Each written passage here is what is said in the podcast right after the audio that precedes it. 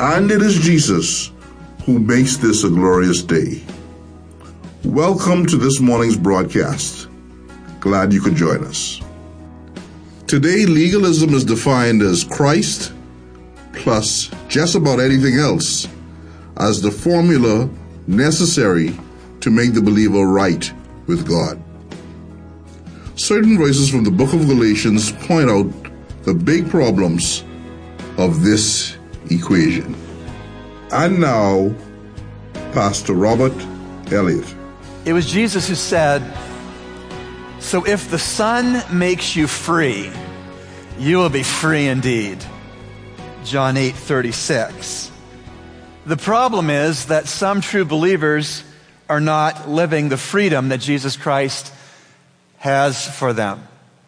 In fact, they are living with some kind of a belief system we might call legalism.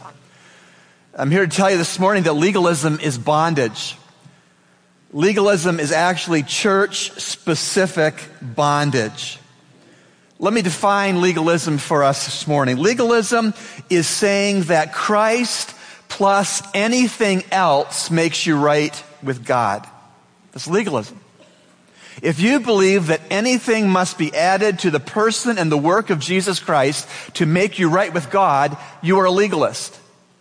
Let me give you some examples. Some examples of legalism in the West, in America. Christ plus Sabbath keeping. Or Christ plus an exclusive denomination. Or Christ and try to keep all of the Old Testament law. Or Christ plus using only a certain version of the Bible or Christ plus speaking in tongues.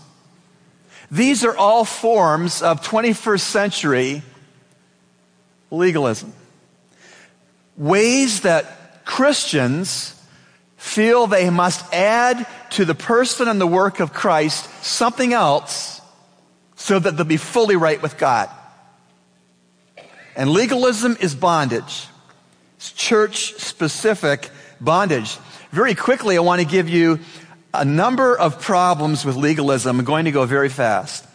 Number one, legalism depreciates the cross. If you have to add something to what Jesus did, then you've depreciated the cross. Number two, legalism exaggerates and overemphasizes our performance. If you have to add something to what Jesus did for you to make you right with God, then it gives you too much credit for what you could do to add to what Christ did. Number three, legalism inevitably produces pride. I mean, think about it. If you believe that you can and must add something to what Jesus did to make you fully right with God, then you made yourself pretty important, have you not? It is just a breeding ground for pride. There's more. Legalism ties ourselves and ties others up in rule keeping. Number five, Legalism equates spirituality with not doing certain wrong things.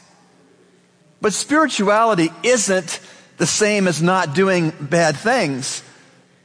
Dwight Pentecost, who went to be with Christ from Dallas Seminary faculty, said this A man once spoke of a town that has a thousand inhabitants, not one of whom drinks, smokes, curses, or steals he referred to the town cemetery.